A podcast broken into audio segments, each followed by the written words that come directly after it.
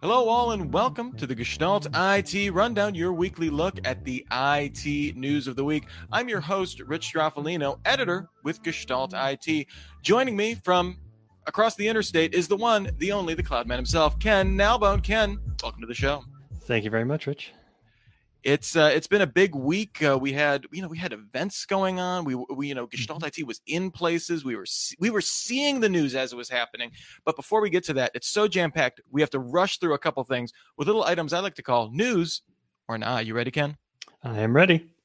All right. Uh, the first news or not item Mark Zuckerberg published an op ed in the Washington Post calling for internet regulation across four areas harmful content, election integrity, privacy, and data portability. Interestingly, the Washington Post doesn't use the Oxford comma. In the piece, he suggests creating third party bodies to set standards governing the distribution of harmful content and having companies graded against those standards. So, maybe taking a little liability off Facebook there. Uh, privacy regulation in the mold of the EU's GDPR and support for the data transfer project for standardizing data portability. Is Zuck turning a new leaf here, or is he just passing the buck on to regulators to take some of the heat off Facebook? News or not? I say nah. I, say uh, Zuck and Facebook are trying to win back the trust of public with some kind of announcement, seemingly on a weekly basis this, these days. Uh, but they've got a long road ahead of them, right? So, yeah. Good luck yeah. with that. They've they've spent a couple years burning that bridge. It's going to take more than uh, a couple days rebuilding it. Mm-hmm. All right, a pen tester tipped ZDNet that over 13,500 iSCSI clusters were listed on the internet connected device search engine Shodan that didn't have any authentication enabled. So you could just go ahead and just get in there. Those ports were totally open. ZDNet found that they belonged to a YMCA branch, a Russian government agency, universities, and many, many, many private companies in just their small sampling uh, to kind of verify this. At this point, is misconfiguration authentication news or not, Ken? Misconfiguration of authentication, I guess, nah. But to me, leaving something like iSCSI open to the internet in the first place is. I I typically, when I was a sysadmin, would never put iSCSI on a routable network if I could hand it, much less one that was accessible via, via the internet. What are people thinking doing this? I have no idea. It, it does uh, it does seem a little baffling, um, but stranger things have happened. Less baffling, though, is a report from IDC on uh, hyperconverged infrastructure that shows that Dell EMC led the market for branded systems with 28.6% of market share in Q4, with VMware on top of software, uh, the software market with a 38.1% of the market share, so a little bit more dominant there. Uh, the you know kind of the big name I think a lot of people think of, at least maybe in our audience with hyperconverged, Nutanix was number two in both categories, uh, but with the slowest revenue growth in both the, uh, the in the top three of both categories, and notably seeing market share fall where the other two in the top three uh, were seeing uh, uh, notable growth. Nutanix not growing as fast in HCI. News or not, Ken? Kind of, yeah, uh, because they were one of the first players in the space. It was kind of them, SimpliVity, and Scale Computing. I would say were the first three big entrants, all pretty much at the same time. Growth in this market in general, though, is not news at all. Uh, because it's kind of expected, right? It's it's been a rocket ship for the past few years, uh, HCI in general, and when it comes to the whole converged infrastructure thing, and um, it, you know, it's part of the whole story of IT departments wanting to focus less on day to day operations and more on solving business problems. And babysitting infrastructure doesn't do that. So yes, I would like my converged infrastructure or hyper converged infrastructure to take a lot of the work out of my hands you know, regardless of what happens in Nutanix, I think think we'll still see growth in this space, but they've got some work to basically reclaim the, their top status that they had at one point. Yeah, the, the, on the software side, it wasn't quite as dire. I think they were seeing 50% growth compared to like 65, 70% growth um, from VMware. Um, but the big thing on the branded systems was, you know, they were seeing 20% revenue growth, I want to say, whereas uh, Dell EMC was like 80%. And, mm-hmm. and, and, and, you know, and so like really maintaining that lead position. And HPE in number three was also seeing like mid 60s uh, revenue growth on the year. So, so interesting numbers there. Uh, definitely be keeping an eye on that for next quarter. All right. Uh, something else to keep an eye on.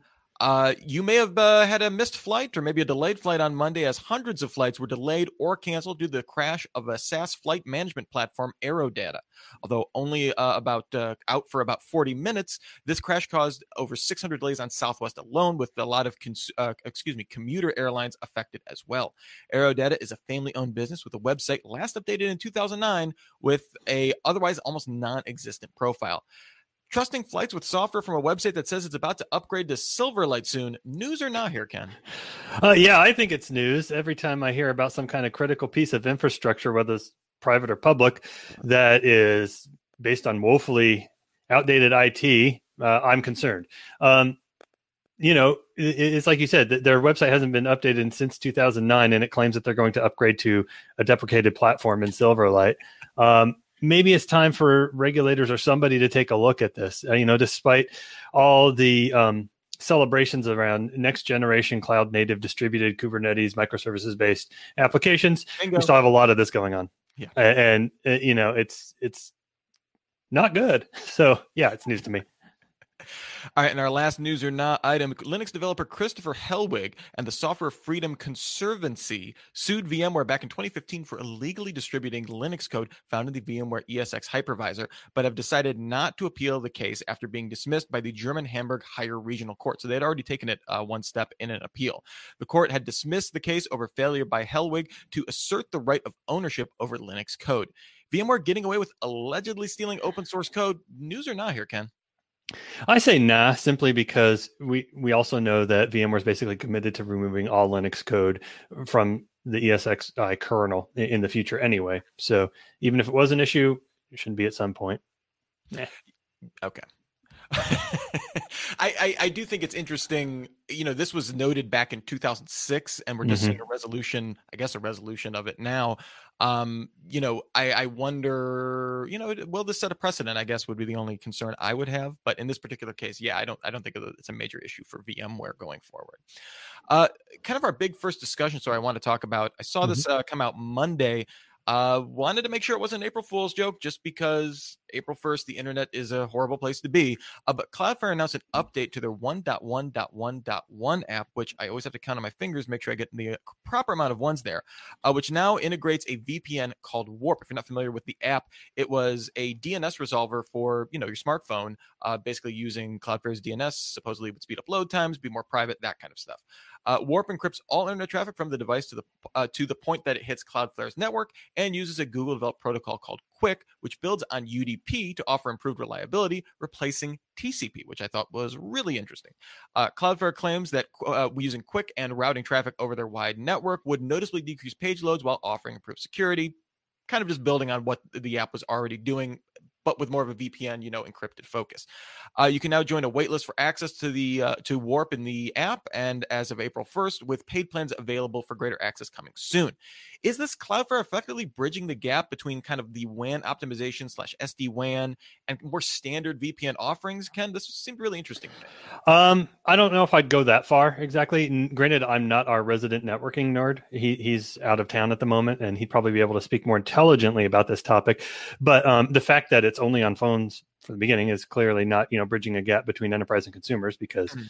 enterprise needs far more than phones. They need infrastructure. They need uh, you know workstations and laptops to have uh, capabilities to access the the, the WAN optimized link or the the um, SD WAN type link. I, I, do think it's cool though, and um, I, I would like to try it out. But again, I, I also got on that wait list. I don't know what your uh, waitlist number is, Rich, but mine is well over three hundred seventy thousand. Oh, so I might be waiting a while. One hundred seventy six thousand. So oh, lucky you! I didn't yeah. sign up until today, so that, that's my fault. Um, you know, I think it's interesting that they're talking about you know QUIC replacing TCP.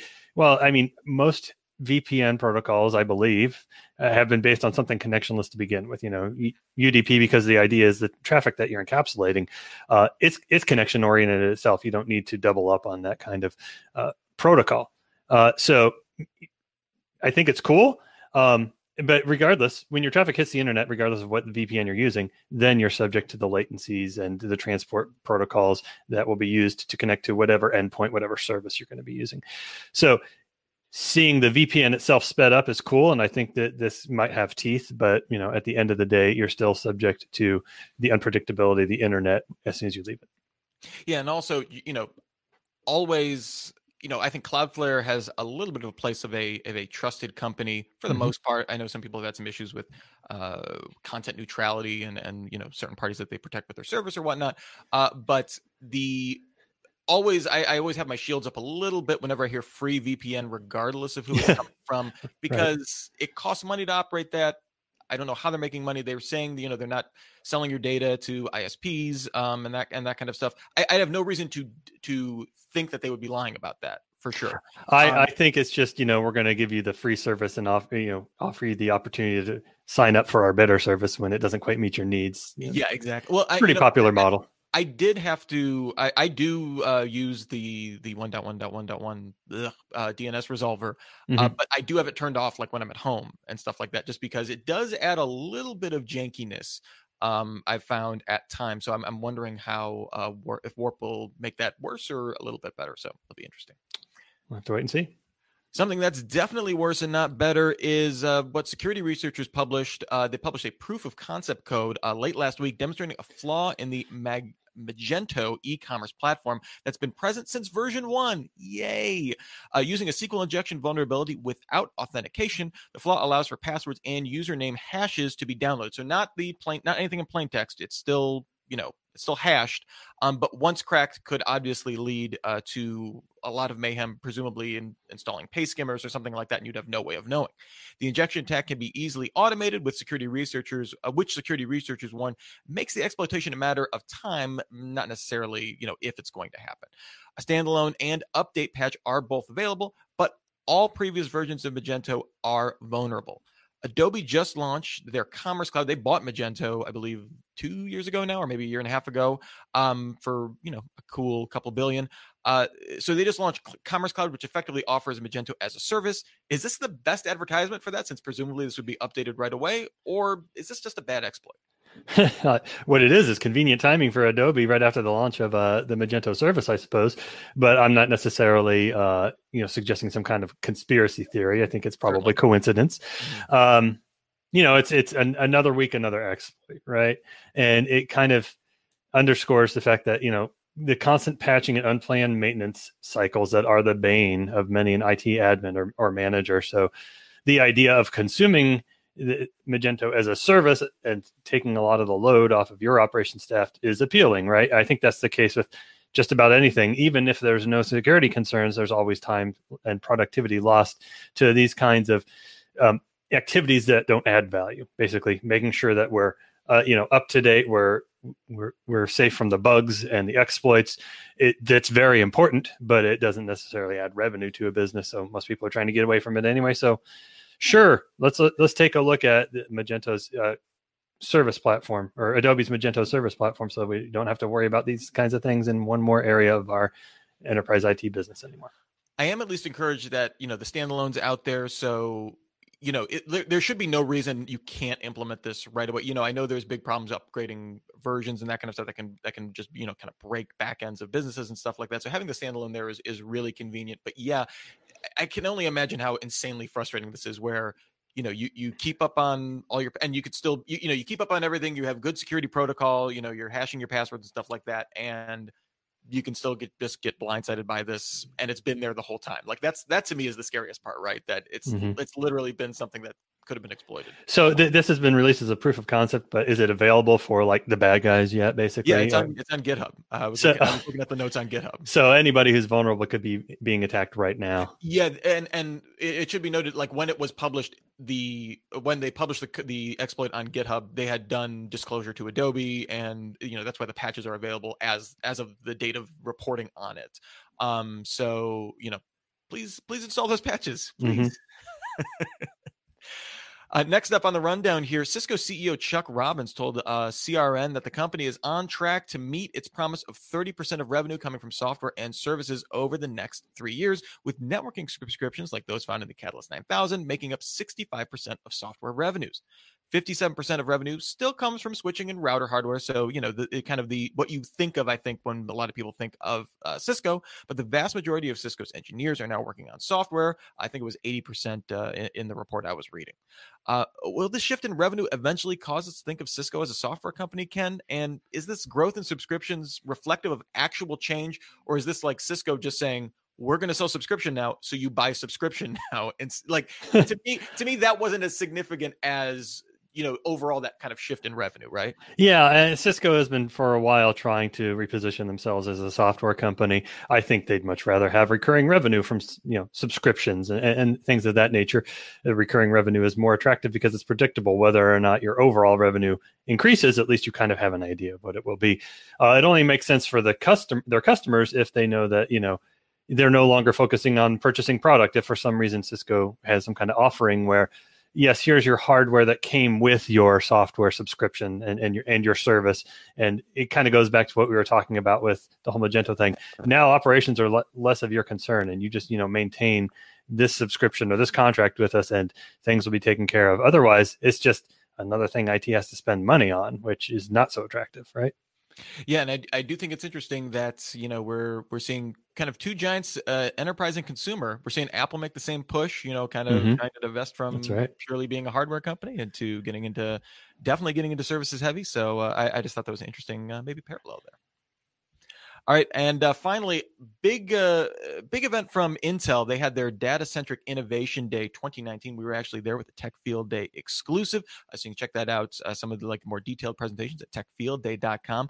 But if you haven't caught any of the announcements, there were a bunch, so let's get them covered here. Intel announced all of their data center things. Uh, first one was the second generation Xeon scalable processors, now with up to 56 cores. Kind of academically, they're in a single you know single socket. Uh, we also had uh, uh, uh, excuse me. So you have up to 56 cores. The scalables now have Optane uh, DC support, Spectre hardware mitigations, and AVX 512 modes for you know advanced machine learning stuff outside. You know that you you're able to optimize for that and not have to use necessarily a GPU or something like that. Interestingly, these use the same microarchitecture as the last Xeons, which is based on Skylake. Although obviously there's been some kind, you know, there's been some minor tweaks here and there. Uh, there are also the there was also the official debut of data center persistent memory modules, allowing for Optane installed in DIMM slots, providing for up to six terabytes of addressable storage class non-volatile memory. We also saw the first new products coming out of Intel's acquisition of Altera way back in 2015 for a cool 16 billion. I think people forget about that sometimes. Uh, Intel released Agilex, which is their new FPGA family with 10 nanometer chips coming out in Q3. 10 nanometer, kind of a magic number for Intel there. These can offer 40 teraflops of DSP performance, and Intel sees them becoming increasingly relevant in mixed machine learning use cases. Uh, there was also the new 800 series 100 gigabit Ethernet controller and the Xeon D1600 a true system on a chip with eight Broadwell cores, 128 gigabytes of memory, uh, designed for you know kind of edge devices, mid-range storage, routers, and the like. Ken, just a jam-packed announcement. What stood out?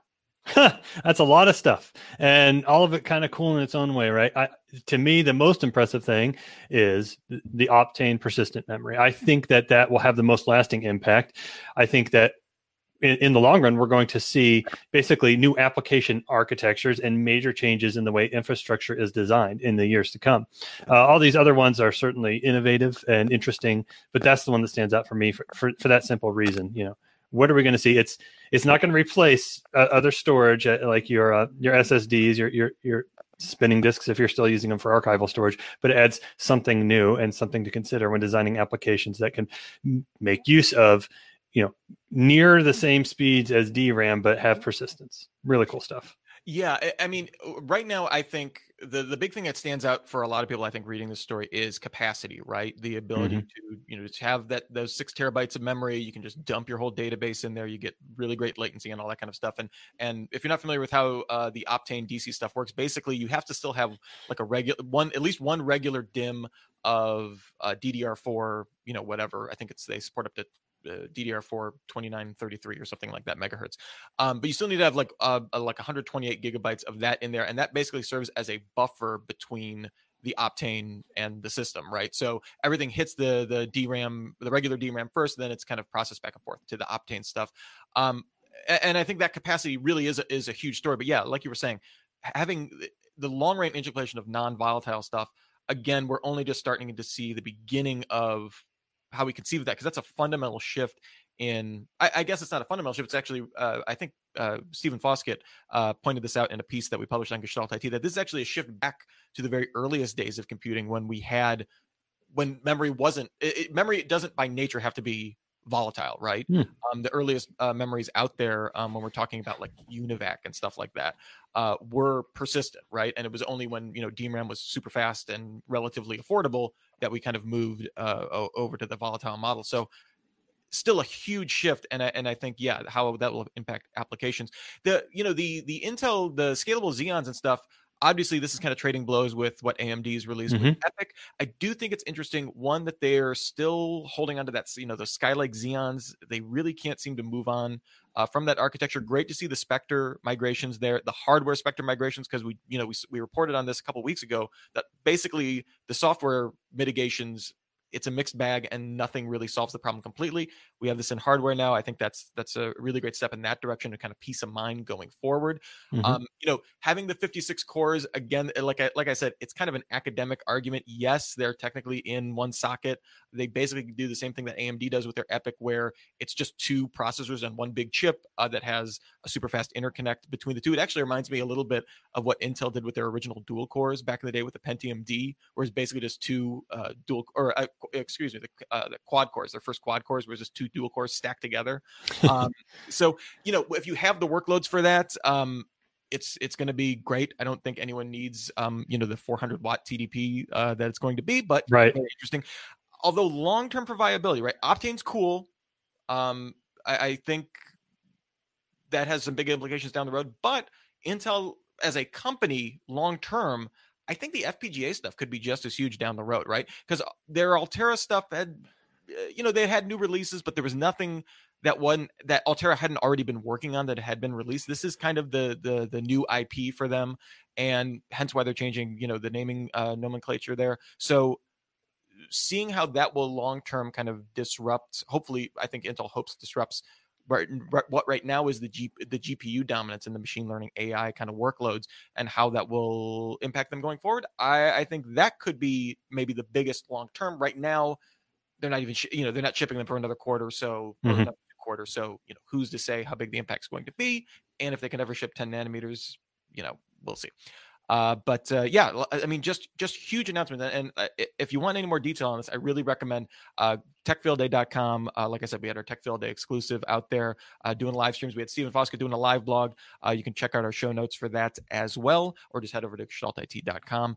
Uh, lots of good stuff. Uh, and and you know, good to see Intel kind of swinging for the fences. I think you know we are certainly not adverse to piling on Intel for maybe being a little staid, a little um, you know, kind of stuck in a rut uh, as of late on a number of levels. But this shows that you know they can still really swing for the fences. They're still a gigantic company with amazing research, and I think this is the fruits of a lot of that. Yeah, I agree, and um, you know, more more to the point. Yeah, I thought it was interesting when I saw these high core count Xeons come out. Uh, the, the first thought I had was who is going to be able to fill a rack with these and power and cool it? Maybe the hyperscalers, but just delivering that to a rack. Uh, is an exercise in, in engineering that I, I can't really begin to tackle myself. So, so there's a market for those somewhere. I'm not sure who it is yet, but I just want to know if I can run Crysis on it. That's that's all I care about. You'll need you'll need a GPU as well. Oh, dang it. Maybe you can run it on Google Stadia, but that that was yeah. last week's story. does it does that come with uh, the uh, what is it uh, Intel uh, uh, uh, ultra high definition 620 graphics like I can get my laptop right? That should, yeah, that should be good. Sure, I don't see why not. Or even better in your MacBook. Yeah, well, it'll be interesting. Yeah, I, I will also be because those are getting sold directly to OEMs, right? Like you, you're never going to see that on sale anywhere. So it'll be interesting to see how those are bundled into products and and how those are positioned. Yeah, going forward.